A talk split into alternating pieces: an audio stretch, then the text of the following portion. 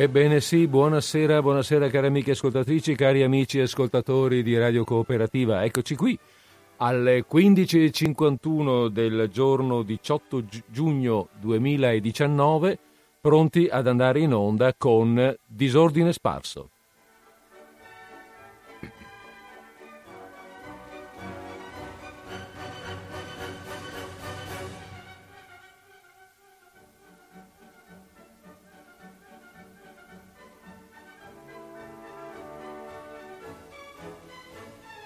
E viva, viva, viva, viva, l'orchestra che ci suona la marcia di Radeschi, viva noi che andiamo in onda eh, in diretta con Disordine Sparso anche oggi 18 martedì, naturalmente 18 giugno 2019.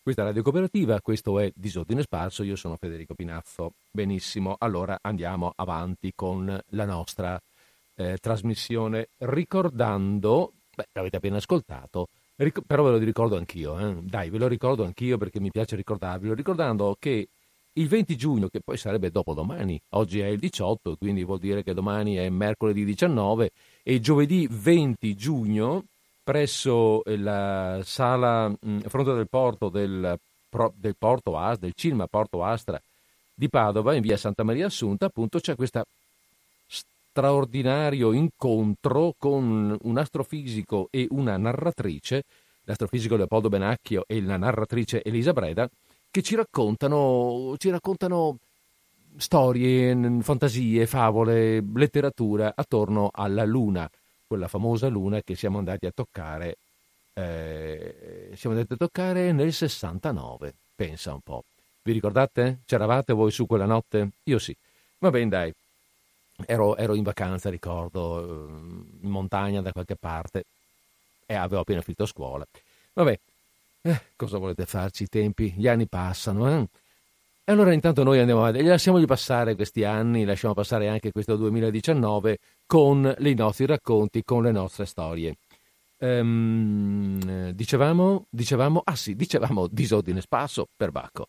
Allora, eh, cosa facciamo oggi? Allora oggi continuando nella nostra mm, capacità, o meglio, scusate, la nostra qualità narrativa, nella qualità della nostra trasmissione, che è quella appunto di raccontare delle storie, anche oggi ci raccontiamo delle storie. Ci raccontiamo, mm, anzi ce la facciamo raccontare, ci facciamo raccontare un bel racconto da uno dei grandi narratori della letteratura di tutti i tempi, un russo nell'occasione, eh, Leone Tolstoi. Di Tolstoi abbiamo già letto qualcosa, eh? non è la prima volta che lo tiriamo fuori in anni passati e anche l'anno scorso abbiamo letto un bel racconto, ricordo, Padrone e Servo. Eh, quest'anno, quest'anno, ho scelto un'altra cosa.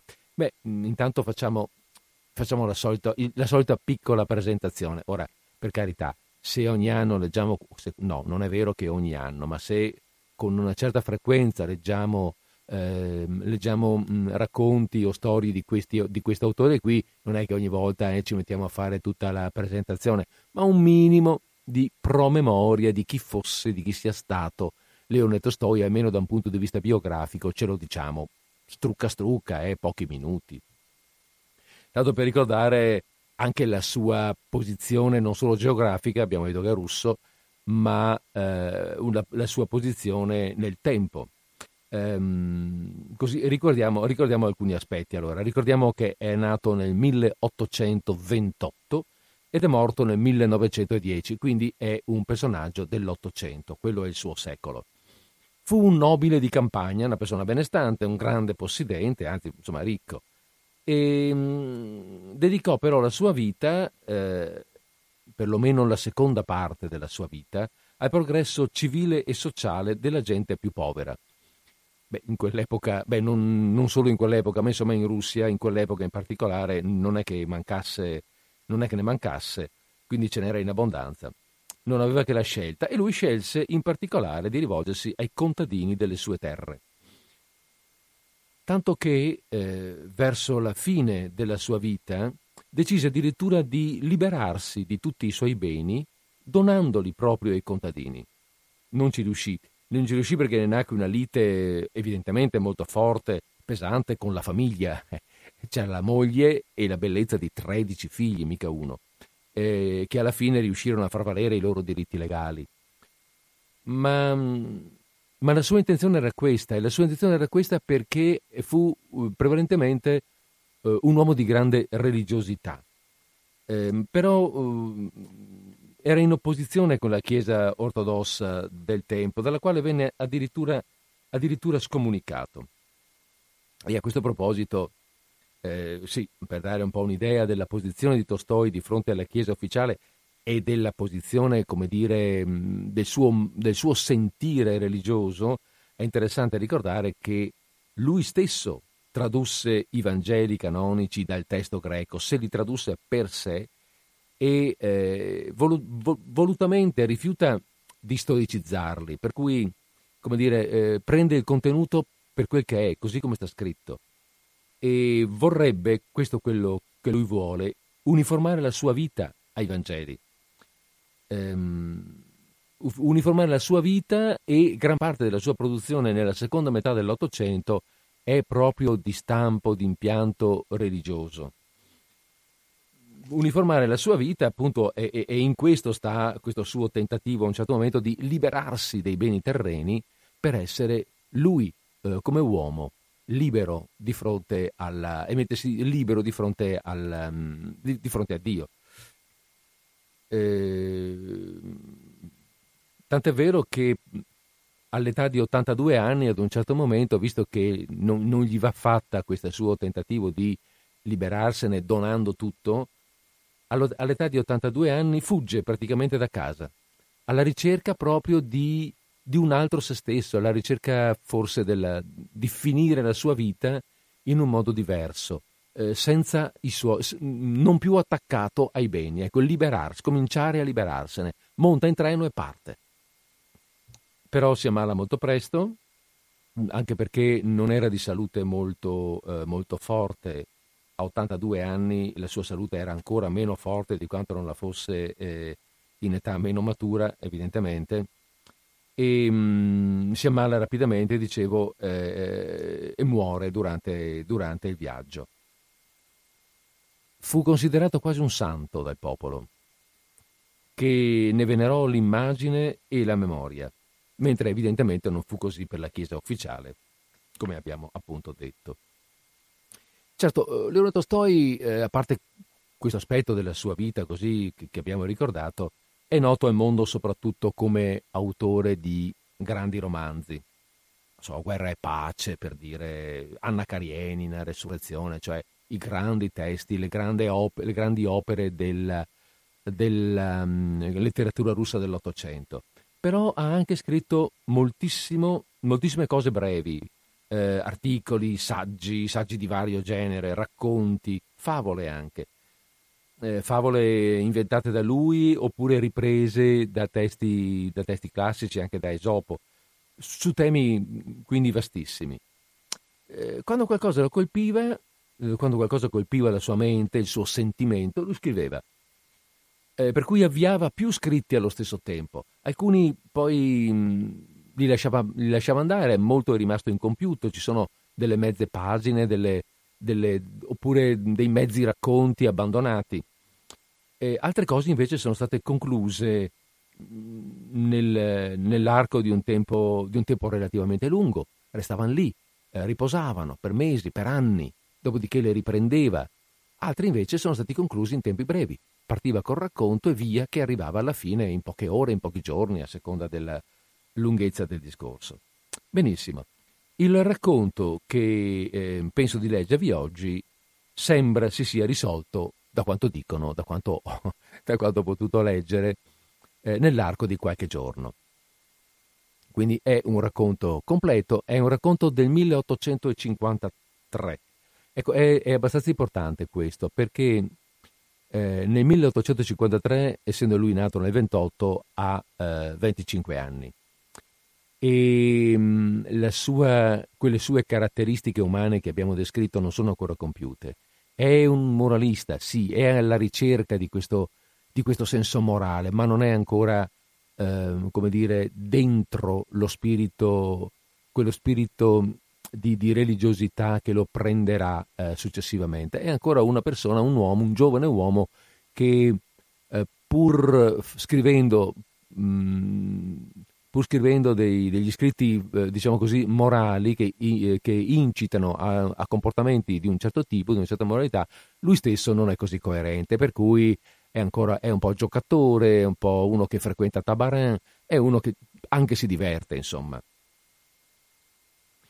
Eh, dico questo perché il racconto in qualche modo è un po' una presa in giro, una visione ironica della sua stessa vita, della vita sua e di quella, eh, e di quella società nella quale in quel momento lui, lui sta vivendo. Eh, il titolo del racconto è Memorie di un marqueur.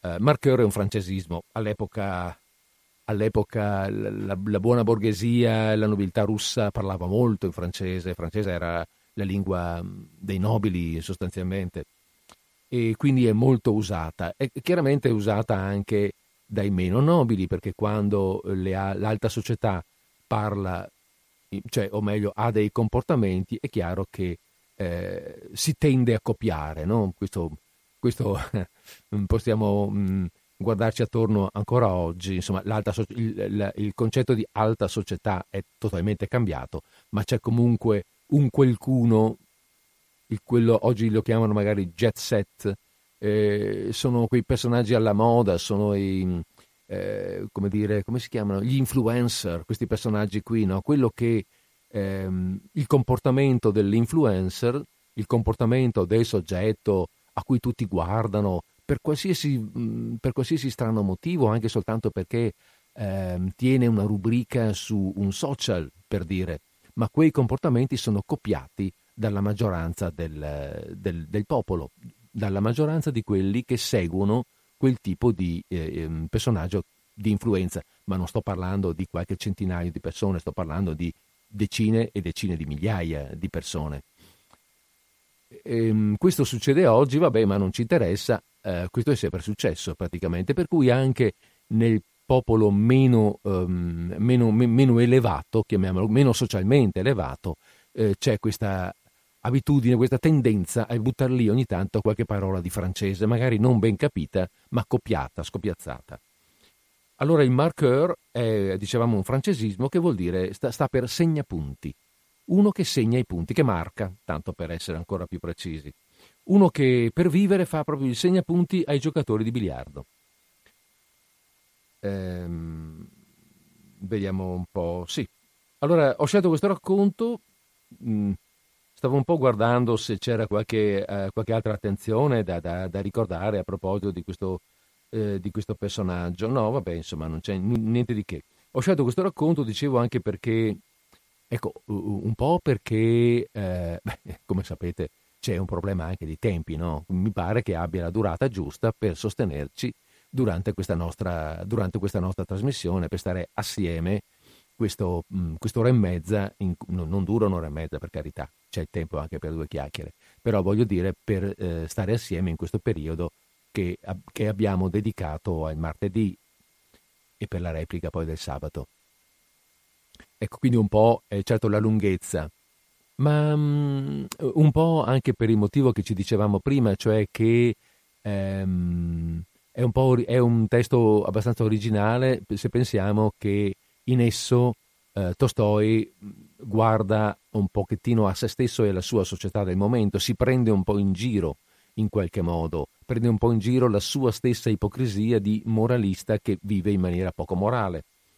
Ma anche perché questo racconto tratta un tema oggi molto discusso, quindi è molto moderno da questo punto di vista, il vizio del gioco.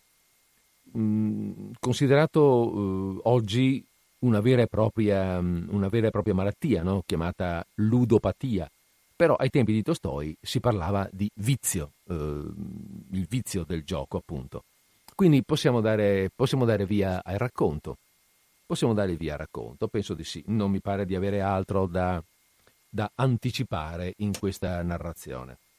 Allora, come, come d'uso, prima di partire con un racconto un po' lunghetto, con il racconto base, faccio una brevissima pausa, vi faccio accompagnare da qualche secondo di musica e poi entro sulla musica con il racconto. Intanto voi mettetevi comodi, no? Giornata calda, scegliete un posto un po' fresco, un buon ventilatore, o anche, per carità, un, un condizionatore, ma il ventilatore magari cambia un po' d'aria senza buttarvi addosso aria, aria che poi vi fa mal, mal, di schiena, perde la voce. Se poi siete sotto una pianta, cosa, me- cosa di meglio? Intanto voi mettetevi comodi, qualche secondo di musica e poi attacchiamo col racconto.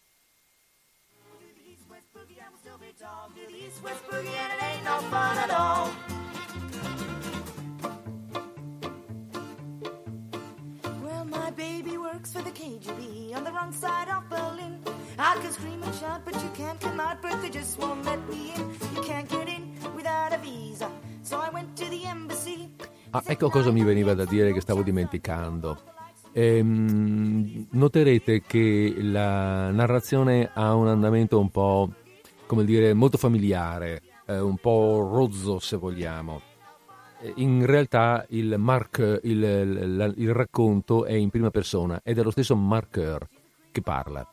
E quindi tutto deve avere un sapore popolaresco, eh, un, po', un, un, po', volgarizzato e eh, certe, certe parole sono storpiate anche, ma questa è la scelta dell'autore. Quindi pronti, eh?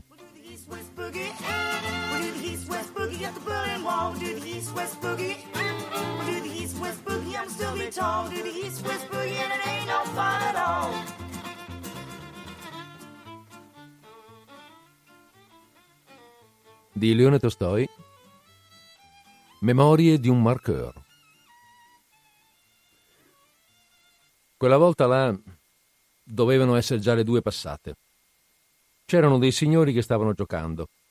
Uno era il cliente grosso, era il nomignolo che gli avevano dato i nostri. Poi c'era il principe, quello che ci va sempre insieme a cavallo. C'era anche un barin coi baffi e l'ussarino, Oliver, quello che prima faceva l'attore. E, e poi c'era un pan. Insomma, ce n'era di gente. L'ospite grosso stava giocando col principe e io ero lì che giravo attorno al biliardo con la mia macchinetta e contavo. 9 a 48, 12 a 48. Eh, si sa com'è, no? Il nostro mestiere di marqueur. Mangiare niente, un boccone che sia un boccone non l'hai ancora avuto in bocca. E dormire nemmeno. Magari sono già due notti che non dormi e niente. Devi startene lì lo stesso a gridare i numeri e a tirar fuori le palle.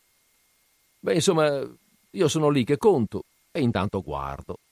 E vedo che c'è un barin nuovo che è entrato e ha dato un'occhiata di là, un'occhiata di qua e poi si è andato a sedere sul divanetto. Bene. Beh, e questo qua chissà chi è. Cioè, chissà se è un barin anche lui o che cosa, penso io tra me e me. Vestirsi si veste di fino, anzi, talmente di fino che c'ha tutto che gli va a pennello proprio. I calzoni di tricot a scacchi, la sua bella finanziarina alla moda, corta giusta, il gilerino di felpa, la catena d'oro, e sulla catena ci tiene appese su cosette di tutti i tipi. Vestirsi sa vestirsi di fino, e di persona è più fine ancora, guardalo lì, snello, alto, coi capelli ondulati in avanti alla moda e le sue guance belle bianche e rosse. Beh, proprio un bel ragazzo, bisogna dirlo. Si sa com'è il mestiere nostro, che di gente noi altri se ne vede di tutti i colori. Ne passano di qua, altro che, e di importanti che di più importanti non ce n'è, e anche di canaglie fatte finite. Sicché, anche se sei sempre lì a marcare, bene o male ti ci fai l'occhio alla gente, sì, insomma, voglio dire che finisci anche per intenderti un po' di politica con la gente, no? Lo tengo d'occhio il barin e vedo che se ne sta lì seduto buono buono, non conosce nessuno, il vestito ce l'ha nuovo nuovo. E allora penso, eh, ma sarà mica uno che viene dall'estero, dall'Inghilterra magari o magari è un qualche conte di passaggio. Comunque, anche se è giovane, fa la sua bella impressione. E difatti, c'era lì seduto Oliver vicino a lui, e dopo un po' s'era perfino scostato. Intanto, la partita l'avevano finita. Aveva perso il grosso e mi grida: Sì, tu però, mi fa, imbrogli sempre, non conti giusto, sei sempre lì che ti guardi in giro. E impreca. E, e poi ha scaraventato via la stecca e se n'è andato. Ma vattene, sì. Certe sere lui e il principe si fanno delle partite da 50 testoni. E qui ha perso soltanto una bottiglia di Macon e già da fuori da matto. Ma guarda un po' che carattere. Certe altre volte, invece, lui e il principe restano a giocare anche fino al due. E però i soldi nella buca non ce li mettono mica, e io lo so bene. Lo vedo che di soldi non ne hanno nessuno dei due e che se ne stanno lì a giocare soltanto per darsi delle arie. Ti va? dice a un quarto a volta? Si parte da 25? Va bene. E se ti distrai un attimo, o se gli metti la palla nel modo sbagliato, perché si sa, l'uomo mica è fatto di pietra. Quello niente niente viene subito lì che ti vuoi spaccare il muso. Guarda che qui giochiamo mica fiammiferi, ti fa, qua si gioca a soldi. E insomma, è lui quello che ti mette in croce più di tutti. Beh, tant'è. Dopo che il grosso uscì, il principe gli dice al nuovo Barin: Non vi andrebbe, gli dice, di giocare con me? Con piacere, dice lui. Se ne stava lì seduto e aveva un'aria talmente da babbeo che era da vedersi proprio. Cioè, finché era lì faceva la faccia del duro, faceva. Poi però, quando si è alzato ed è venuto al biliardo, niente, non girava. Gli era venuta paura tutto d'un colpo. Beh, paura come dire, non so se fosse proprio paura o no, ma si vedeva che non era più a suo agio. Forse era perché col vestito nuovo si sentiva impacciato, o forse aveva paura che tutti guardassero lui. Fatto sta che arie lì non se ne è date più. A un certo punto si sposta un momento così di fianco e gli si aggancia una tasca alla buca. Poi comincia a ingessare la stecca e gli cade il gessetto. E poi, anche quando faceva punto, Subito si guardava intorno e diventava tutto rosso. Mica come il principe. Quello ormai c'aveva il callo, c'aveva. Si ingessava, se la ingessava ben bene la mano. Poi si tirava sulle maniche e dai! Appena ci si metteva a mandare in buca, le buche sembrava che le spaccasse, sembrava, anche se di fisico è piccolotto. Si giocarono due partite o tre, non mi ricordo bene. E poi il principe mette giù la stecca e dice Permettete di domandarvi il vostro cognome? Com'è? Nekliudov, dice. Ma, dice, il vostro Batiushka non comandava il corpus? Sì, dice. E lì cominciarono a dire qualcosa in francese, svelto svelto, che io non ci capivo niente. Ci saranno elencati tutta quanta la parentela. Beh. A revoir, dice il principe. Molto lieto d'aver fatto la vostra conoscenza. Si lavò le mani e andò a mangiare. E quello là invece se ne stava lì con la stecca in mano, appoggiato al biliardo, a spingere su e giù le palle. Il nostro mestiere si sa com'è, che appena arriva nuovo, più rozzo sei, meglio è. Così io ho presi le palle e comincio a metterle via. Lui arrossì e mi dice: mm, Si può giocare ancora? Beh, si sa, dico io. Il biliardo è qua apposta per giocarci e intanto neanche mi volto a guardarlo e rimetto a posto le stecche. Vuoi giocare con me? Ma prego, signore, dico io. Sistemai le palle. A passata vi va bene? Cosa vuol dire? dice lui, a passata. Così, dico io, che se perdete voi mi date un mezzo rublino e se perdo io ci passo sotto al biliardo, dico. Beh, si sa, non aveva mica mai visto niente lui, sicché gli sembrò buffo e ride. E dai, dice.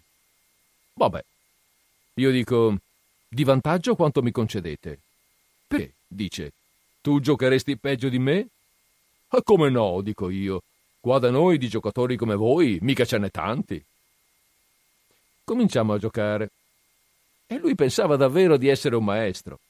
Le faceva picchiare le palle che c'era da piangere e c'era anche il pan che stava lì e continuava a dire ogni volta Eccola, bella questa palla qua, bel colpo questo. Sì, bel colpo. Era un colpino da niente e anche nel calcolo dei punti non ci capiva niente.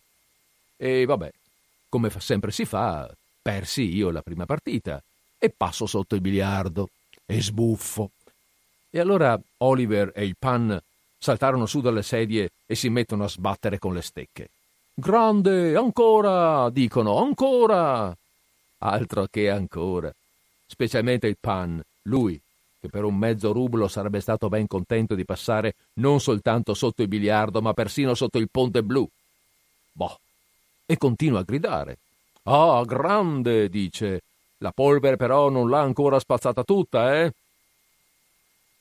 Petrushka, il Markel, mi sa che ormai lo conoscono tutti. Turin, si sa, Turin è il primo, ma subito dopo viene Petrushka, viene il Markel. Solo che il mio gioco mica lo scoprì subito, ovvio. Ne persi un'altra. Ah, io dico, mi sa che con voi non ci devo più giocare, signore. Ride lui.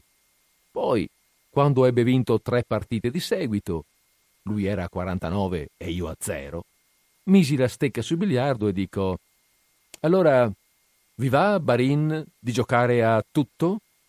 Come a tutto? dice. Che voi mettete giù tre rubli o niente? Dico. Come? dice. Che ti credi? Che io gioco a soldi con te? Imbecille! Arrossì perfino. Tant'è. La perse lui la partita. Basta, dice. Tirò fuori un portafogli che era nuovo nuovo, comprato al negozio inglese. Lo aprì e lo vedo bene che vuol darsi delle arie. Tutto bello pienotto di soldi e tutti bigliettoni da cento. No, dice, qua di spiccioli non ce n'è. Prese tre rubli dal borsellino. To, dice, due rubli per la partita e il resto tientelo di mancia. E io lo ringrazio umilmente. Eh, lo vedo che è un barin di quelli grandi. Per uno così si può anche passar sotto. Una cosa mi spiaceva, che non voleva giocare a soldi, che se no, penso, non mi ci, mi ci mettevo d'impegno, mi ci mettevo, e in un batter d'occhio gliene portavo via venti, magari anche quaranta. Appena il pan ebbe visto i soldi del giovane Barin, non vi andrebbe, dice, di farla anche con me una partitina. Voi giocate tanto splendidamente. Guardalo lì, che volpe. Ah no, dice, perdonatemi, non ho tempo. E uscì. E lo sa il diavolo chi era quello lì, quel Pan. Qualcuno lo aveva soprannominato così, Pan, e gli era rimasto. E ogni santo giorno era lì al biliardo e guardava tutto. E gliene avevano anche suonate alle volte, e gliene avevano dette di tutti i colori, e giocarci, nessuno ci giocava più niente con lui, se ne stava sempre lì da solo, si portava dietro la pipa e fumava. E giocare giocava bene però, era un furbo di quelli. E vabbè. Tornò quel Nekliudov una volta, poi un'altra, e poi cominciò a venire spesso. Ci veniva il mattino, alla sera, alle tre palle, alla guerra, alla piramide, tutto imparò si fece anche un po' più coraggio, fece conoscenza con tutti e cominciò a giocare come si deve. Si sa, un uomo giovane, con un gran cognome, coi soldi, tutti lo rispettavano per forza. Solo con l'ospite grosso attaccò briga una volta, e tutto per una sciamata. Stavano giocando alla guerra il principe, l'ospite grosso, Nekliudov, Oliver e qualcun altro ancora. Nekliudov stava vicino alla stufa.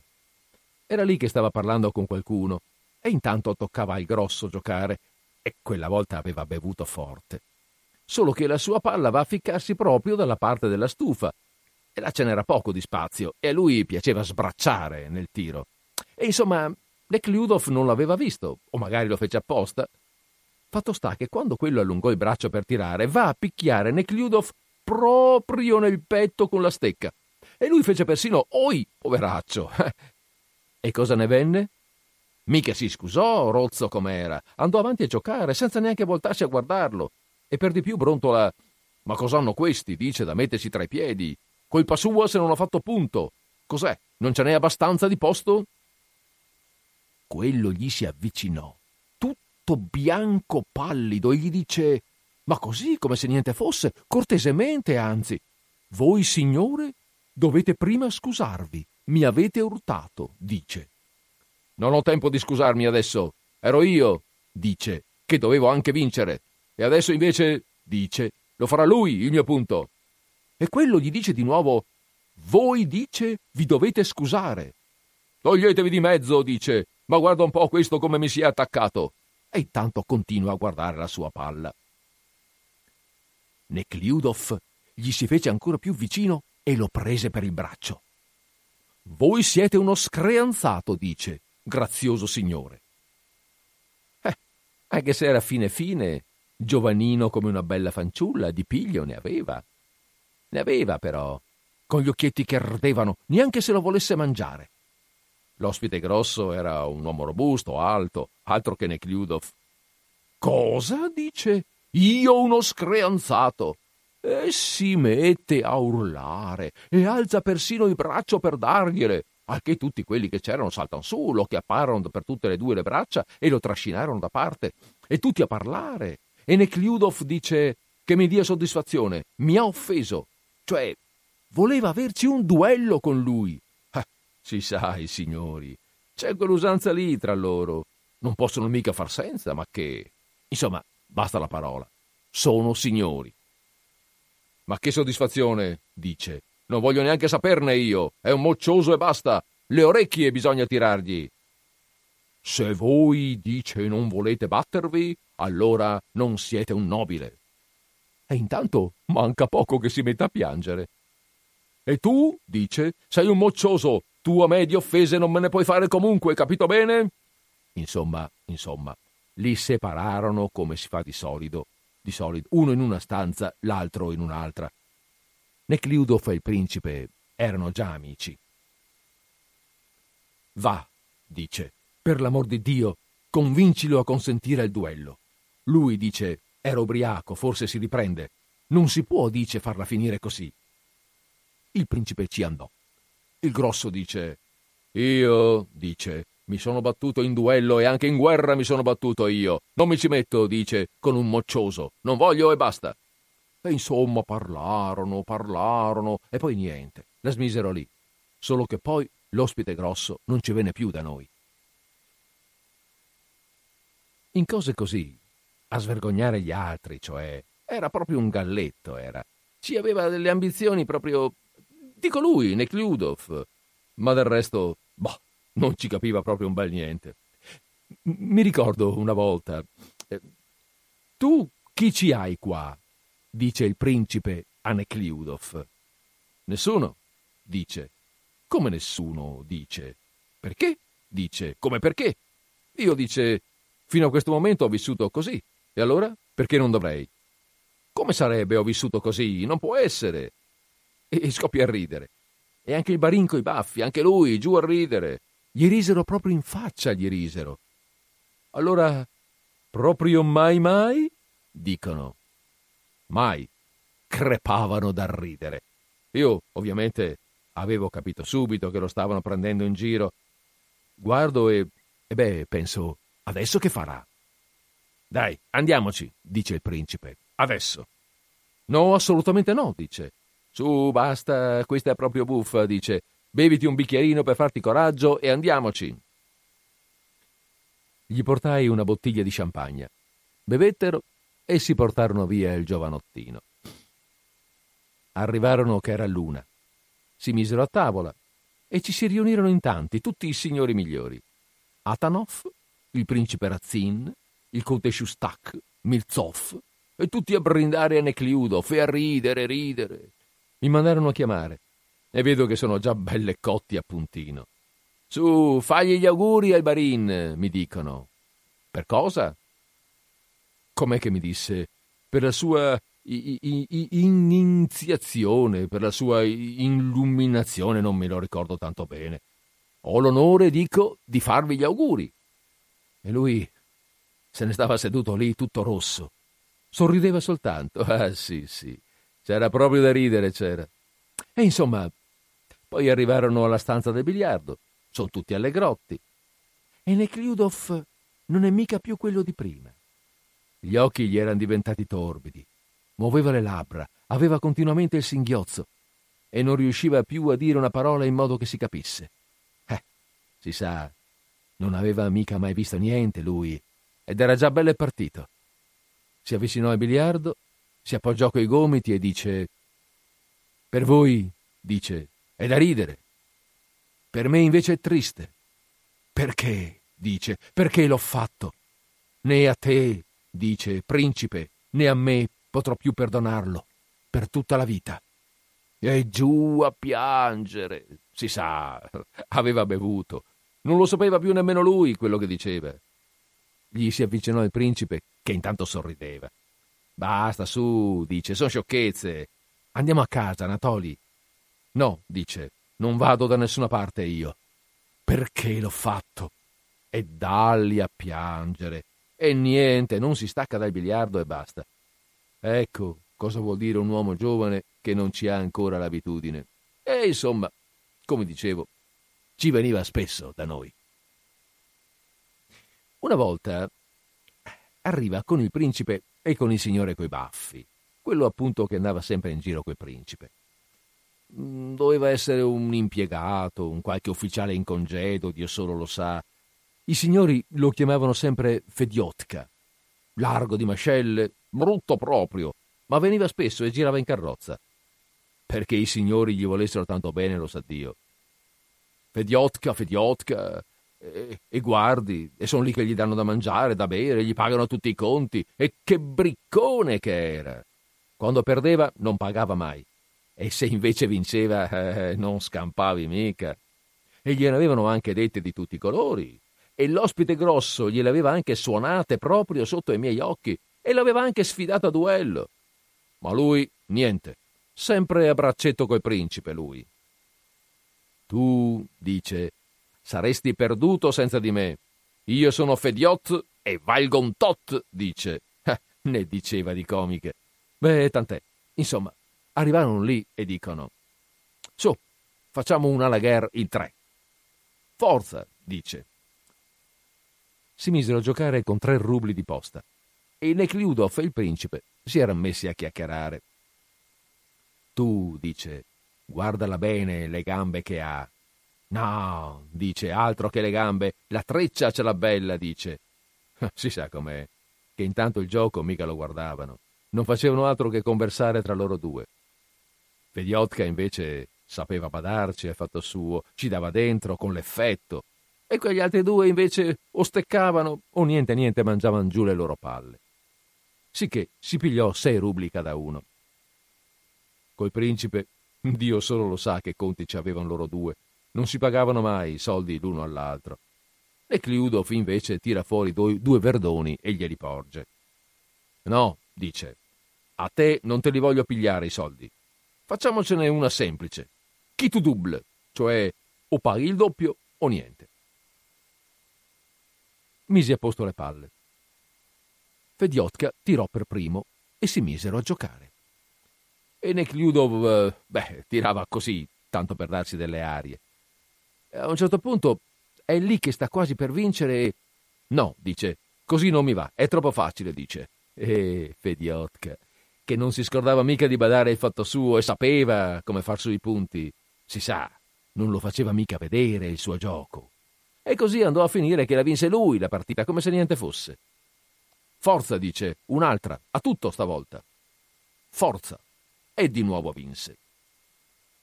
Qua, dice, Abbiamo giocato, cominciato con delle sciocchezzole. Non voglio vincerti tanto a te. Ti va un'altra a tutto? Mi va. Com'è come non è, ma 50 rubli dispiace perderli. E Nekliudov chiede: Forza, ancora a tutto. E vai, e vai, e più avanti vanno, più alto arrivano, e gli ha fatto segnare un bel 280 rubli. Fediotka sapeva bene come si fa. La semplice la perdeva, ma il raddoppio la vinceva sempre. E il principe intanto se ne sta lì e vede che la cosa si fa seria. A sé, dice, a sé. Hai voglia, non faceva che aumentare il gruzzolo. Alla fine risultò che Nekliudov doveva pagare 500 rubli a rotti. Fediotka mise giù la stecca e dice: Basta così, direi, no? Sono stanco, dice.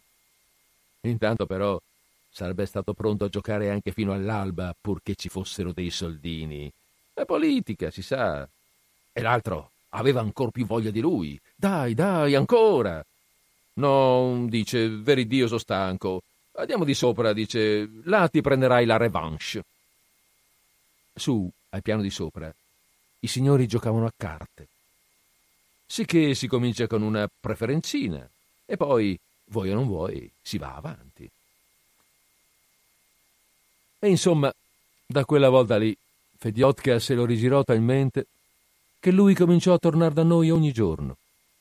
Si facevano una partitina o due e poi via di sopra. E di sopra... Eh, cosa facessero là, Dio solo lo sa.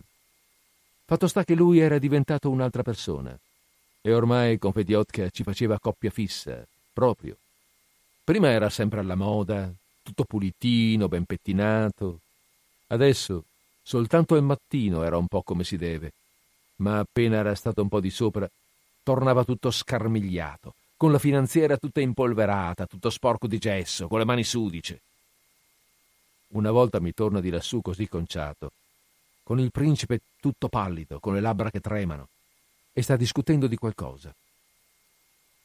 Io, dice, non glielo permetto a lui di dirmi, com'è che disse, che io non, non ne ho di, di, di nelicatezza, e che a lui e che lui a me non le vuol dar le carte. Io, dice, a lui gli ho già pagato diecimila rubli, sicché lui Potrebbe stare un po' più attento quando ci sono le altre persone, no? Beh, basta, dice il principe. Ma che, vale la pena di offendersi con Fediotka? Ma là c'erano degli estranei. E allora, dice, e anche se c'erano degli estranei, cos'è? Vuoi che lo obblighi a chiederti scusa subito? No, dice. E poi cominciarono a borbottare qualcosa in francese, io non ci capii niente. E che ti credi? Niente. Quella sera stessa cenarono assieme a Fediotka e l'amicizia riprese. Tatè. Poi un'altra volta arriva da solo. allora, allora, dice, io gioco bene o no? Beh, il nostro mestiere si sa com'è, bisogna compiacere tutti. E così gli dici, bene, bene, come no? Ma altro che bene, bene. Tirava, tirare tirava da scemo, proprio, e neanche i conti sapeva fare. E da quando poi si era legato a Fediotka, si era messo a giocare sempre a soldi. Prima non gli andava mai, proprio mai, nemmeno a scommetterci una cena o lo champagne. Non so, per esempio, il principe diceva: Dai, giochiamocene una di champagne. No, dice, meglio che ne ordino una io, così. Ehi, porta una bottiglia. Adesso, invece, si era messo a giocare sempre a soldi. Veniva qua ogni giorno e o si metteva a giocare con qualcuno a biliardo o andava su di sopra e a un certo punto io pensai, eh beh, ma, ma perché devono pigliarseli sempre gli altri e io no? Insomma, dico, signore, com'è che da un pezzo che non giocate più con me? E ci mettemmo a giocare. Quando gli avevo vinto già una decina di monete da mezzo rublo, beh, signore, gli dico, ci facciamo la bella? E lui zitto. Mica come quella volta che mi aveva detto imbecille. E così cominciamo a giocarci la bella. E poi, già che c'eravamo anche un'altra. E gli vincevo già un'ottantina di rubli. E beh, che credete? Da quella volta si mise a giocare con me ogni giorno. Pareva che stesse lì apposta ad aspettare che non ci fosse nessuno, che se no, si sa, si sarebbe vergognato a giocare col marqueur. Una volta ci si mise proprio d'impegno e finì che mi dovette 60 rubli. Ti va, dice, una a tutto? Va bene, dico io. Vinsi io. 120 contro 120? Va bene, dico. Di nuovo vinsi. 240 contro 240? Ma non sarà un po' tanto, dico. Tace. Ci mettemmo a giocare, di nuovo vinsi io. 480 contro 480? Io dico, ma perché, signore, dovrei farvi del male io? Datemi un cento rublini e, e il resto lasciamolo così com'è, eh? Si mise a gridare in un modo. E prima invece com'era sempre calmino. Io, dice, ti buco da parte a parte, sai? O giochi o non giochi. Vabbè, vedo che non c'è proprio niente da fare. Facciamo 380, dico, permettete. Si sa com'è. Volevo perdere. Gli detti 40 punti di vantaggio. Dopo un po' Lui era a 52 e io a 36. Cominciò a tagliare la gialla e giù si segnò un bel 18 punti con la mia palla che gli rimase in mezzo. Colpii in modo che la palla saltasse fuori. Ma andò diversamente. Lui beccò un duplé e ci rimase. E di nuovo vinsi io. Senti, senti, dice Piotr, dice Piotr, Petrushka non mi chiamava mai. Non te li posso dare tutti adesso, ma tra due mesi te ne potrò pagare anche tremila. Era diventato tutto rosso, gli tremava perfino la voce. Va bene, signore, dico io. E misi giù la stecca. Lui cominciò a camminare avanti e indietro, e camminava, camminava, e subito cominciò a colargli il sudore, e tanto anche. Piotr dice: Dai, a tutto! E intanto poco mancava che ci mettesse a piangere. Io dico: Come, signore? Giocare ancora? Beh, dai, per favore. E mi dà lui stesso la stecca. Io presi la stecca e buttai talmente forte le palle sul biliardo che volarono giù sul pavimento. Eh, si sa com'è. Non si può mica non darsi delle arie.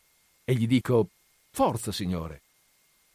Aveva talmente tanta fretta di giocare che le raccolse lui stesso le palle. Io penso, tanto mica me li darà quei 700 rubli. Così, anche se perdo, è lo stesso. Cominciai a giocare male apposta. E che credete? Perché mi dice giochi male apposta? E intanto gli tremavano le mani. E appena la palla cominciava a correre verso una buca, lui allargava talmente le dita e storgeva la bocca e si protendeva tutto con la testa e con le mani verso la buca. E io gli dicevo, eh, così non serve, signore. E insomma, quando ebbe vinta questa partita, io gli dico, mi dovete 180 rublini e 150 partite. E io adesso vado a cena. Misi giù la stecca e me ne andai. Mi sedetti al tavolo davanti alla porta e intanto guardo. Chissà che sta facendo lui di là, mi dico. E che credete? Era sempre là, a camminare avanti e indietro, avanti e indietro, e di sicuro pensava che nessuno lo stesse guardando e si tirava per i capelli. E in un modo poi, boh, e poi di nuovo ricominciava a camminare su e giù e borbottava continuamente qualcosa e poi di nuovo si dava una tirata.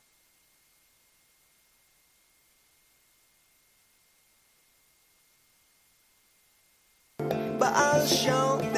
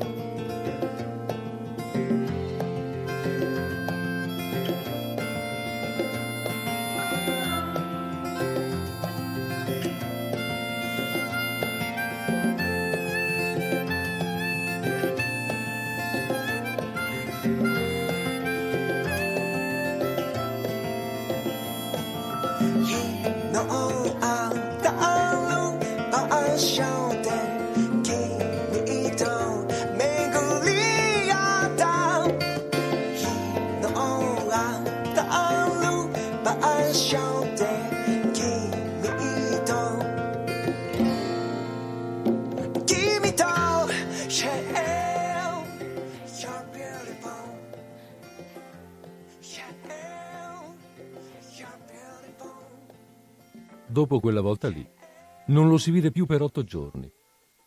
Una volta venne al ristorante ed era proprio cupo, ma dalla sala del biliardo non ci passò. Lo vide il principe. Andiamo, dice, facciamoci una partita. No, dice, non gioco più. Dai, basta, andiamo.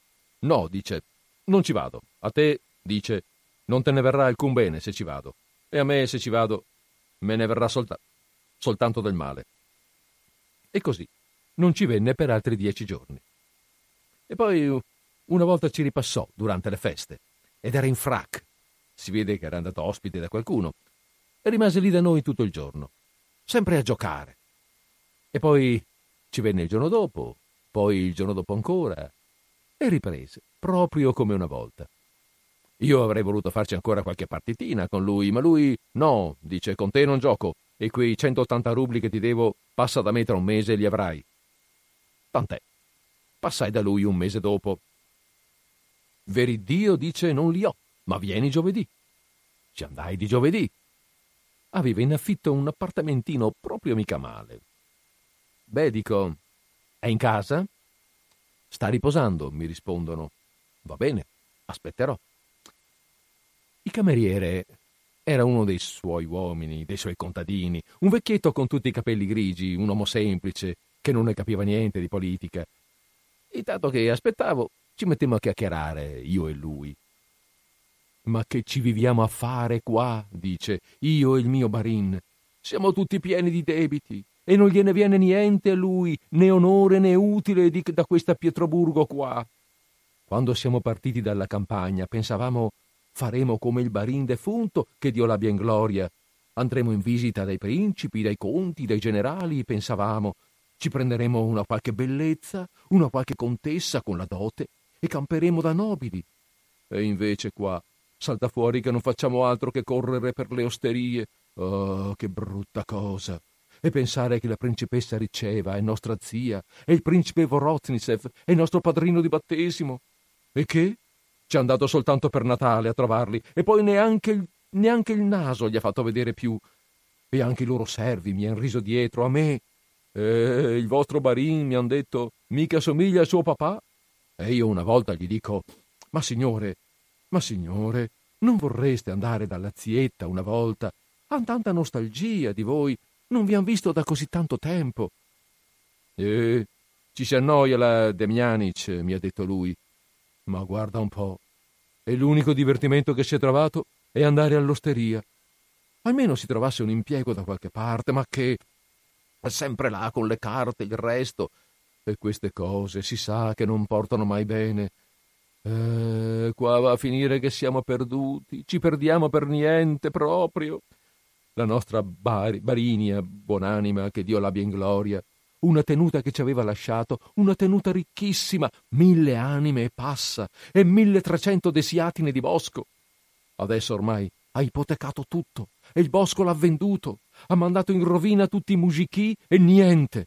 Eh, quando il Signore non c'è, si sa come vanno le cose, che l'amministratore diventa ancora più del Signore. Gli strappa fin la pelle di dosso quello là, i musichi, e buonanotte. E lui? Lui gli basta di avere i soldi in tasca. E là loro possono pure crepare di fame, a lui che gli importa. L'altro giorno sono venuti due musichi, gli han portato una lagnanza a nome di tutto il paese. Li ha mandati in malora del tutto, i musichi, dicono. E che? Lui se l'è letta la lagnanza e gli, dato, e gli ha dato dieci rubli ciascuno ai musichi e dice verrò presto io. Appena avrò i soldi pago quel che ho da pagare qua e poi parto. Come si fa a pagare se continuiamo a fare debiti? Eh sì, perché qua niente niente quest'inverno ottantamila rubli ci abbiamo lasciato altro che e adesso in tutta la casa non c'è più neanche un rublo d'argento. E tutto perché lui è buono di cuore. Ah, è un barin tanto semplice di cuore, proprio da non credere. E proprio per questo si perde, si perde proprio per niente. E intanto poco ci mancava che si mettesse a piangere il vecchietto, un vecchietto tanto buffo. Si svegliò che erano le dieci passate. Mi fece chiamare. Non me li hanno ancora spediti i soldi, dice. Tutta colpa mia. Chiudi la porta, mi dice. Io chiusi. Ecco, dice. Prenditi l'orologio o questa spilla di brillanti e vai a impegnarli. Ti daranno, dice, più di 180 rubli. E quando mi spediranno i soldi li riscatterò, dice. Beh, dico io, signore, se di soldi non ne avete proprio, non c'è niente da fare. Datemi almeno l'orologio io a voi posso venirvi incontro. E intanto lo vedo bene che l'orologio deve costare sui 300 rubli. E insomma, ho impegnato l'orologio per 100 rubli e gli ho portato la ricevuta. Sicché, dico, me ne dovete 80 e l'orologio dovete riscattarvelo da voi. E da allora mi è rimasto questo credito con lui di 80 rubli. Sicché, come dicevo, aveva cominciato a venire da noi tutti i giorni. Non so io che conti ci avessero loro. Fatto sta che andava sempre in giro col principe. Oppure andavano con Fediotka a piano di sopra a giocare. E anche tra loro tre ci avevano certi loro conti complicati. Uno dava all'altro, l'altro dava all'altro ancora, e chi dovesse qualcosa a chi non si riusciva più a capire. E continuò a venire da noi a questo modo per due anni, praticamente tutti i giorni. Solo che la sua aria di prima l'aveva perduta proprio. Era diventato spavaldo adesso. E una volta era arrivato fino al punto di chiedermi in prestito un rublo per pagare il vetturino. E poi però col principe giocava anche a cento rubli a partita. E uggioso era diventato anche, tutto magro, giallo. Arrivava e di solito comandava subito di servirgli un bicchierino di assenzio e mangiava un canapè. E si beveva un po' di porto. Beh, e poi ti sembrava che diventasse un po' più allegro. Una volta arriva prima di pranzo, era di carnevale, e si mette a giocare con un ussaro. Vi andrebbe, dice, di interessarvi una partita? Ma prego, dice, a quanto? Una bottiglia di Claude Vougeot, volete? Mi va. Tant'è. L'ussaro vinse e andarono a mangiare. Si misero a tavola. E lì Necliudov dice: Simon, una bottiglia di Claude Vougeot, ma bada che sia ben scaldata. Simon se ne andò e poi tornò con gli antipasti, ma la bottiglia non ce l'aveva. Beh, dice, e il vino? Simon corre via e porta il primo piatto. Servi il vino, dice. Simon tace. Ma che ti sei impazzito? Noi stiamo già finendo di mangiare e qua non c'è ancora vino. Chi mai lo beve col dessert? Corse via subito, Simon. Il padrone dice: Chiede di voi. Lui si fece subito tutto rosso, balzò su dal tavolo. E che vuole? dice. Intanto il padrone è là, in piedi, sulla porta. Io, dice, non vi posso più far credito se prima non mi pagate il conto. Ma io, dice, ve l'avevo ben detto che ve li darò ai primi del mese, no? Come volete voi, dice, ma io non posso far sempre credito senza che mi si paghi mai niente. Già così, dice, me ne spariscano a decine di migliaia in debiti. Beh, basta, mon cher, dice, di me potete ben fidarvi, no? Fatemi portare una bottiglia e io cercherò di pagarvi al più presto. E corse via anche lui. Che cos'è? Perché vi hanno mandato a chiamare? dice Lussaro. Eh, così, dice, voleva sapere una cosa. Eh, ci starebbe proprio bene, dice Lussaro, un bel bicchierino di vino caldo adesso. Simon, insomma! Accorse subito il mio Simon e di nuovo non aveva né il vino né niente. Male. Lui balzò via dal tavolo, corse giù da me. Per l'amor di Dio, dice Petruscia, dammi sei rubli. E non ha più faccia. Non ce li ho, signore, dico, veri Dio non ce li ho, e già così me ne dovete tanti. Io, dice, te ne darò quaranta per questi sei che ti chiedo adesso, tra una settimana te li darò. Se li avessi, dico, non oserei dirvi di no, ma adesso davvero non ce li ho. E che fece? Balzò via, digrignò i denti, strinse i pugni, corse via come un pazzo in corridoio e intanto si dava certi colpi sulla fronte. Ah, dice, signore, ma cos'è? Cos'è questo? Non passò nemmeno dal ristorante. Saltò su una carrozza e galoppò via. C'era proprio da ridere.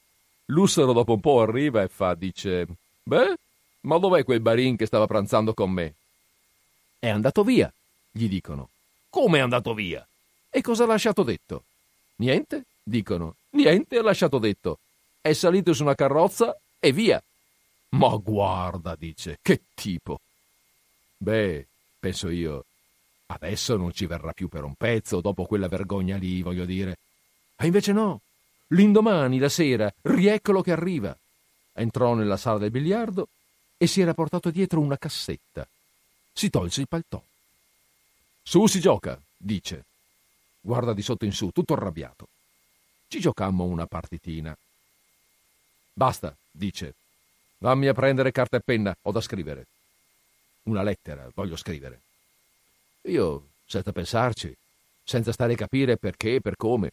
Gli portai la carta e gliela misi sul tavolo nella stanza piccola. È pronto, signore? dico. Bene, si sedette al tavolo e scriveva, scriveva, borbottando sempre qualcosa. Poi balzò su tutto imbronciato. Va un po' a vedere e dice se è arrivata la mia carrozza. Era il venerdì di carnevale. Sicché di clienti non ce n'era nessuno, erano tutti ai balli. Io stavo andando a vedere la carrozza, ero appena uscito dalla porta. Petrushka, Petrushka! grida, come se si fosse spaventato di qualcosa. Io tornai su. Guardo, e lui è lì, pallido come un fazzoletto, e mi guarda. Avete chiamato? Dico, signore. Tace. Che vi occorre? Dico. Tace. Ah sì, dai, giochiamo ancora, dice. E tant'è, la vinse lui, la partita. Allora, dice, ho imparato a giocare bene? Sì, dico io. Ecco appunto. Vai adesso, dice, e sappimi dire della carrozza. E intanto si mette ad andare avanti e indietro per la stanza. Io senza stare a pensarci, scesi giù nel portico. Vedo che di carrozze non ce n'è nessuna e torno indietro. Mentre sto tornando indietro, sento come se qualcuno avesse dato un colpo con una stecca. Entro nella sala del biliardo e c'è un odore strano. Guardo. E lui è lì, steso sul pavimento, tutto sporco di sangue, e la pistola per terra lì accanto. Mi spaventai talmente che non riuscivo a dire una parola. E intanto lui scalcia, scalcia con una gamba, e poi si tende tutto. Poi rantolò e si allungò tutto in questo modo qua, così proprio. E perché poi gli doveva capitare un peccato tale che ci si era rovinato l'anima, questo Dio solo lo sa. Lasciò solamente questa carta. E che qua mica sono riuscito a capirci niente. Ma guarda un po' cosa vanno a fare i signori. Quando si dice i signori proprio. Hm. Basta la parola. I signori.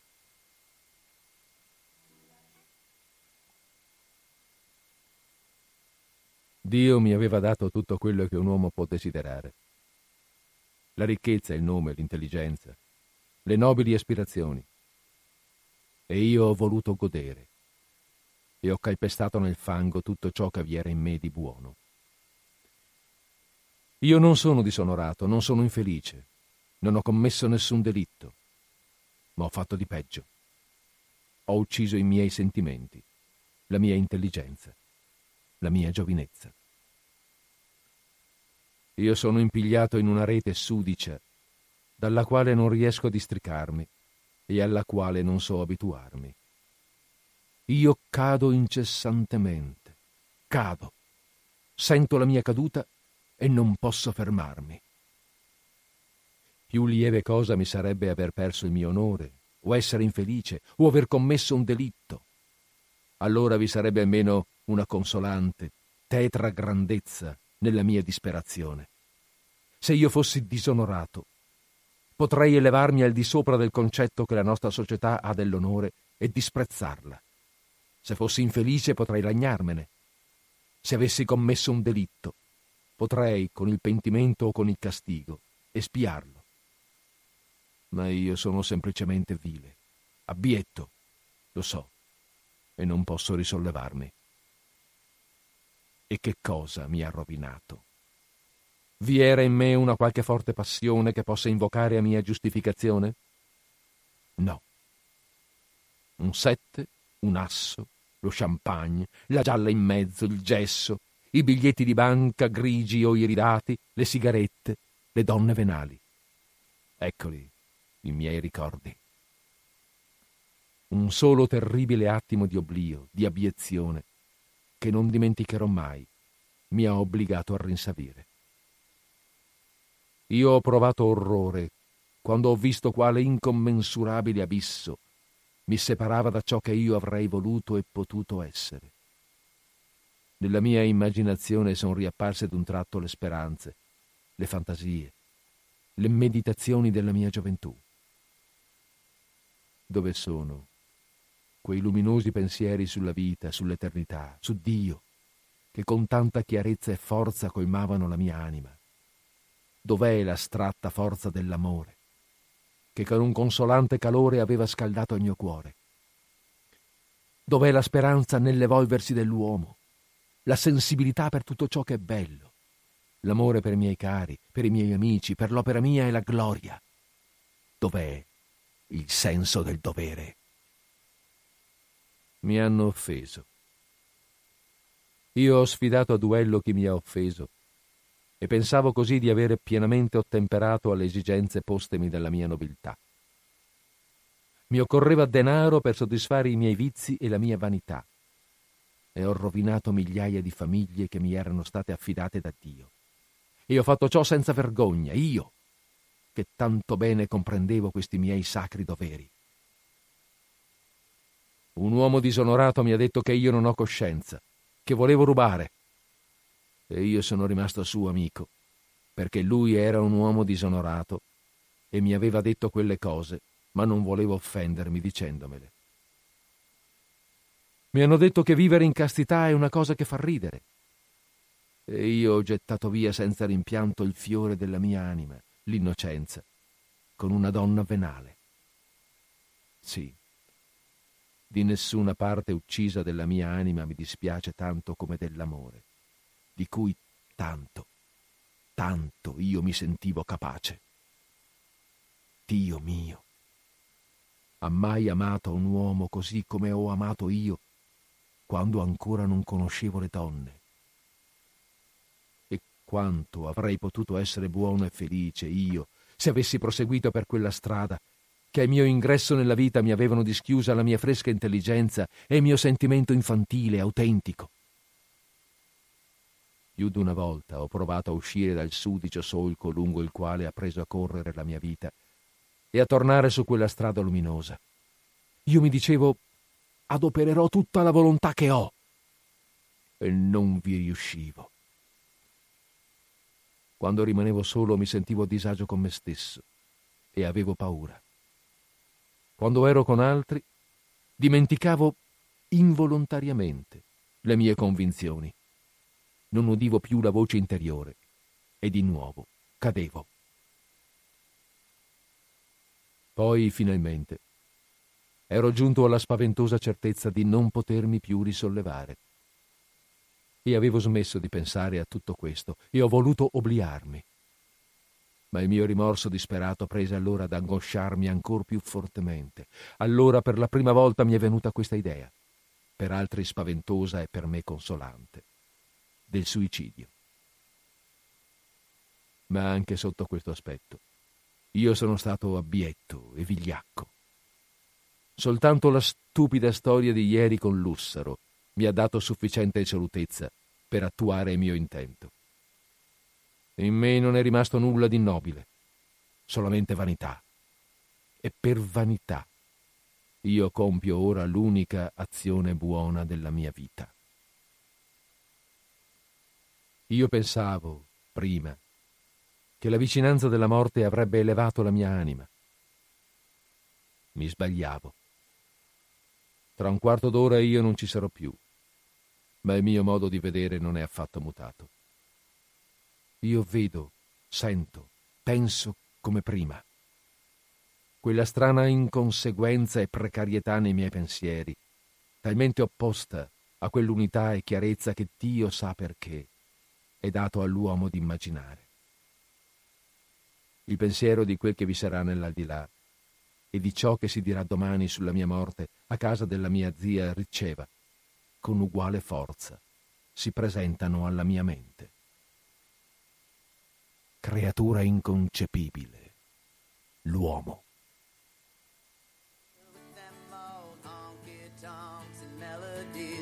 short vacation is all I really need up in Nashville, Tennessee. So fill it up, boys, and head it out north of here, but it's still the south, and the barbecue's gonna melt your mouth. Ain't no tea unsweet. Well, I'm headed out from the morning light, running up across the borderline. Gonna make it there before neon lights bring folks out on the street. And we'll hear George Jones at the Orchard Lounge, and we'll grab a truck and cruise around. Ernest Tubbs got the golden sound, and he sells it there for cheap. When Nashville, that's the place I'm gonna be. Up in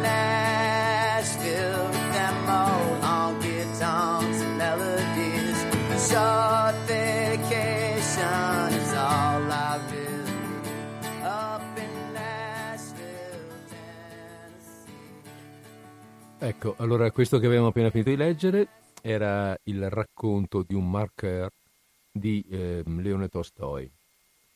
Mm, la, prima pa- beh, la prima parte, praticamente tutto il racconto, avete sentito, è narrato in prima persona da questo personaggio, il marqueur, il ehm, segnapunti, un uomo abbastanza di non larghissime vedute, anche se non cattivo, tutto sommato capiamo che è quasi migliore di certi personaggi della buona società che sono lì, perché quando, certo anche lui cerca di approfittare di questo giovane Barin, Barin sta per padrone, insomma, di, proprietario, sta per approfittare di questo, cioè eh, anche lui approfitta di, di, di lui per eh, mettere in tasca qualcosa, però non vuole neanche rovinarlo, non gli vuole neanche far tantissimo del male, quando vede che sta vincendo troppo è lui il primo che dice basta smettiamola e addirittura cerca di perdere per non esagerare eh, troppo.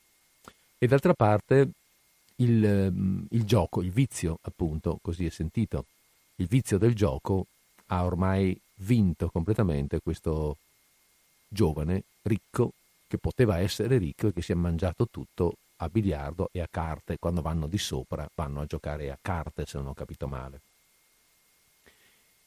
E l'ultima parte, ecco, e, e, questo è tutto il racconto, no? tutto nella narrazione del, del marqueur, il quale, il quale, alla fine dice appunto ehm, ha lasciato questa carta, questa lettera, e anche qui boh, non capisco bene cosa abbia voluto dire. Signori sono fatti così, hanno queste teste un po' stravaganti.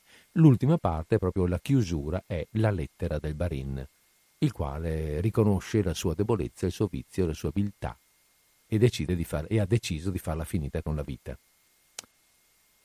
Ehm, questa è la storia, eh, storia anche morale, moraleggiante. All'inizio, nella prima parte, all'inizio un po' ironica, eh, all'inizio anche stavo per dire divertente, ecco, divertente magari un po' eccessivo, però sicuramente raccontata con, con il riso sulle labbra e poi via via questo riso diventa sempre più amaro fino al dramma finale. Allora, abbiamo fatto le 17.04 eh, ho aperto la linea, la linea telefonica 049 880 90 20. Aspetto un po', aspetto qualche, qualche secondo, un, minuto, un paio di minuti che volete. Eh, nel senso, aspetto di vedere se c'è qualcuno che può avere piacere di scambiare un'opinione, dire due, dire due parole, condividere eh, un, un'idea, un parere. Eh, nel frattempo, appunto, rimetto su un po' di musica. Se volete chiamare, appunto, chiamate pure. Se invece non chiama nessuno, eh, fra un paio di minuti prendo un altro breve racconto e eh, così per andare, per andare alla chiusura, alla finale della trasmissione.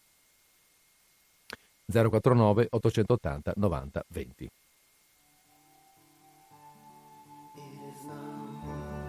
Ideology, it's nothing we can see. Something that you call destiny. It's modest in its fall, an excuse for failures. It keeps you from going any farther. It's like a fairy tale, it's like some poetry. It's the way to get free, like the clouds when the wind blows them away. Yeah, you go free,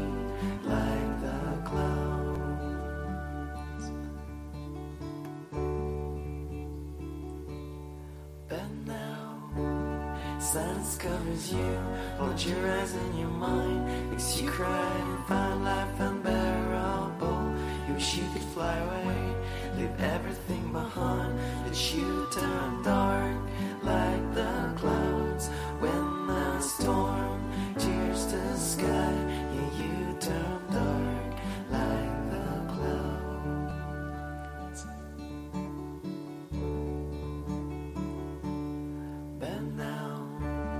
You lift up your eyes, you're looking for word, and you let your mind fly on a cloud. You see the real light, take care of all your.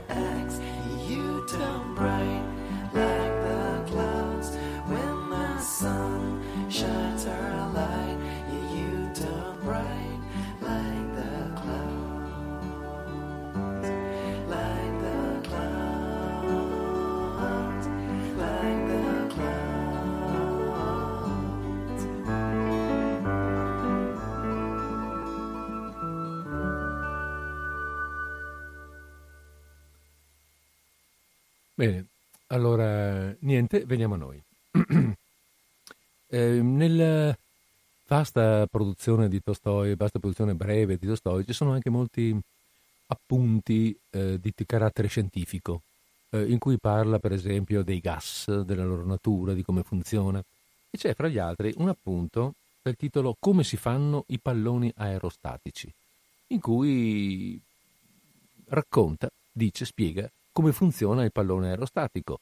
Eh, la vescica, l'acqua che scalda il gas, poi c'è l'idrogeno, e il pallone che cresce, eccetera, eccetera. A questa narrazione segue, o meglio a, questa, a questo chiamiamolo saggio, in un certo senso, segue una narrazione, un, un racconto che si intitola Il racconto di un aeronauta, nel quale eh, Tolstoi immagina proprio un, un viaggio in, eh, in pallone aerostatico, in mongolfiera.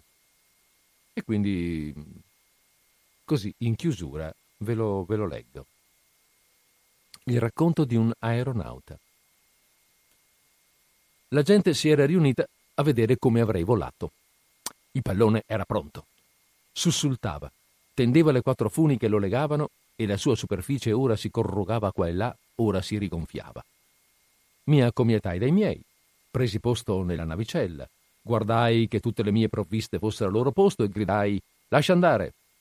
Tagliarono le funi e il pallone si sollevò. Dapprima piano, come un puledro che strappatosi dalla briglia esitasse guardandosi attorno. E poi ad un tratto dette uno strattone in su e volò via tanto veloce che la navicella sussultò e prese a dondolare. In basso cominciarono a battere le mani, a gridare e ad agitare fazzoletti e cappelli. Io risposi togliendomi il cappello e non avevo fatto in tempo a rimettermelo in testa che ero già talmente in alto da non poter quasi più riconoscere le persone. In un primo momento provai un senso di raccapriccio e mi corse un brivido gelido lungo le vene. Ma poi tutto a un tratto mi sentii tanta allegria nell'anima che mi dimenticai d'aver paura. Ormai potevo udire il rumore della città. La gente laggiù faceva un rumore come di api. Le vie, le case, i fiumi, i giardini della città, potevo vederli laggiù come dipinti in un quadro. Mi pareva di essere lo zar di tutta quella città e di quella gente, tanta era l'allegria che provavo lassù. Salivo lestamente. Le corde della navicella sussultavano un poco e a un certo punto ci fu un colpo di vento che mi fece girare due volte, due volte su me stesso, ma poi di nuovo non si poté capire se stessi volando o se stessi fermo. E mi accorgevo di volare verso l'alto soltanto perché si faceva via via sempre più piccolo sotto di me il quadretto della città, mentre all'intorno si poteva vedere sempre più lontano. Era come se la, ster- se la terra stesse crescendo sotto di me e divenisse sempre più ampia. E a un tratto notai che la terra sotto di me era divenuta simile a una tazza. L'orlo infatti si era rialzato e in fondo alla tazza c'era la città. Mi sentivo sempre più allegro. Dava allegria la facilità con cui si respirava lassù e mi veniva voglia di cantare. Cominciai a cantare, ma la mia voce era talmente debole che me ne stupii e me ne spaventai. Il sole era ancora alto, ma a occidente si protendeva una nube e a un tratto il sole ne venne coperto. Di nuovo provai un senso di raccapriccio e per tenermi occupato in qualcosa presi il barometro e vi guardai e ne seppi che ero salito già di quattro verste. Mentre riponevo il barometro al suo posto, qualcosa cominciò a dibattersi accanto a me e vidi il piccione. Mi rammentai di avere preso con me quel piccione per inviarlo da basso con un biglietto. Scrissi su un foglietto di carta che ero sano e salvo a quattro verste d'altezza e legai il biglietto al collo del piccione. Il piccione si posò sul bordo della navicella e mi guardò coi suoi occhi rossastri. Mi parve che mi supplicasse di non gettarlo giù. Da quando il tempo si era fatto nuvoloso, in basso non si vedeva più nulla. Ma non potevo fare diversamente, dovevo inviare giù il piccione. Quando lo presi in mano tremava tutto, fin nell'ultima piuma. Distesi il braccio e lo gettai giù. Lui, battendo svelto le ali, volò giù di fianco come un sasso. Guardai il barometro. Adesso ero già a cinque verste sopra la terra e sentii che l'aria mi mancava e che cominciavo a respirare più in fretta. Tirai la cordicella per fare uscire il gas e discendere, ma o che mi fossi indebolito o che qualcosa si fosse rotto, la valvola non si apriva. Mi sentii mancare. Non sapevo, non potevo sapere in alcun modo se stessi continuando a salire o no, già che nulla si muoveva all'intorno, ma facevo sempre più fatica a respirare. Se non riesco a fermare il pallone, pensai io, scoppierà e allora sarò perduto. Per sapere se stessi salendo ancora o se fossi fermo, gettai giù dalla navicella dei pezzi di carta. I pezzi di carta volarono giù come pietre. Dunque stavo filando verso l'alto come una freccia mi aggrappai alla cordicella e tirai ancora con tutte le mie forze. Grazie a Dio, la valvola si aprì e qualcosa fischiò. Gettai fuori altri pezzi di carta e i pezzi di carta mi volarono intorno e cominciarono a salire. Voleva dire che stavo scendendo. In basso continuava a non vedersi nulla, soltanto quella specie di, ma- di, di mare di nebbia che mi si stendeva sotto. Scesi nella nebbia. Erano nubi. Poi prese a soffiare il vento. Mi portò via. E ben presto spuntò il sole e rividi sotto di me la tazza della terra. Ma non era più la nostra città. C'erano dei boschi e due strisce blu, due fiumi. Di nuovo sentii gioia nell'anima e non volevo più scendere. Ma ad un tratto udii un rumore accanto a me e vidi un'aquila. Mi guardò con occhi stupiti e rimase immobile sulle ali. Io volavo giù come un sasso. Cominciai a gettar zavorra per frenare la caduta. Ben presto potei vedere i campi, un bosco e vicino al bosco un villaggio e un gregge che andava verso il villaggio. Il mio pallone scendeva lentamente adesso. Mi videro. Io gridai e calai giù una corda, accorse gente. Vidi che un ragazzetto afferrava la corda per primo. Altri la afferrarono dopo di lui assicurarono il pallone a un albero e io discesi. Avevo volato soltanto tre ore. Quel villaggio era a 250 verste dalla mia città. Grab a chair and catch a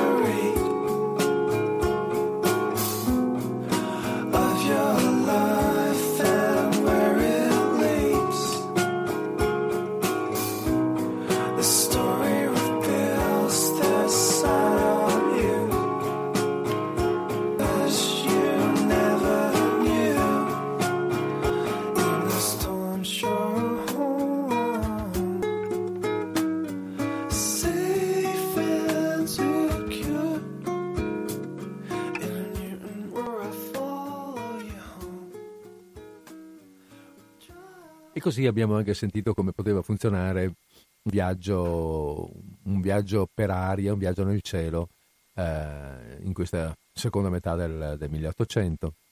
Un viaggio in pallone, nel pallone aerostatico, come appunto si diceva. Eh, mongolfiera, cosa non molto usuale sicuramente, cosa anche un po' preoccupante a quell'epoca direi, però insomma questo narratore, eh, questo narratore ha vissuto questa storia e l'ha, e l'ha raccontata, l'ha raccontata un pochettino anche a noi. Nella, con la fantasia di Tolstoi.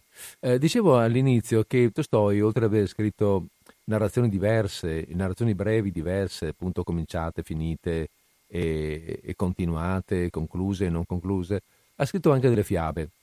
Eh, fiabe che sono in parte delle trasposizioni di fiabe classiche, da Esopo per esempio, dalla Fontaine, e, mm, cioè greche, latine, insomma, o, o comunque precedenti, eh, a lui precedenti, e, e altre invece se le ha un pochettino inventate lui. Questa che vi leggo adesso, così in chiusura, tanto per eh, come dire, mettere in, in, in campo eh, una curiosità in più su questo, su questo, autore, è una fiaba che sembra sia eh, di quelle sue, mh, inventata da lui, e si intitola La mucca e il caprone. E dice così. Una vecchia aveva una mucca e un caprone. La mucca e il caprone andavano insieme nel gregge. La mucca si volgeva sempre via quando la volevano mungere. La vecchia portò fuori pane e sale, li dette alla mucca e le diceva Ma sta un po' ferma, Matiushka, to, to, te ne porterò ancora, basta che stai buona. La sera dopo il caprone tornò dai campi camminando davanti alla mucca e quando arrivarono a casa puntò le zampe e si mise davanti alla vecchia. La vecchia lo mandò via a colpi di straccio, ma il caprone stava fermo, non si muoveva. Si era ricordato che la vecchia aveva promesso del pane alla mucca perché stesse ferma. La vecchia vide che quel caprone non si riusciva proprio a smuoverlo. Allora prese un bastone e lo picchiò. Quando il caprone se ne fu andato, la vecchia ricominciò a dar del pane alla mucca e a cercare di convincerla a star ferma. Non c'è giustizia negli uomini, pensò il caprone. Io stavo più fermo di quella lì e lei mi ha bastonato. Si scostò, prese la rincorsa, colpì il secchio, versò tutto il latte e fece anche male alla vecchia.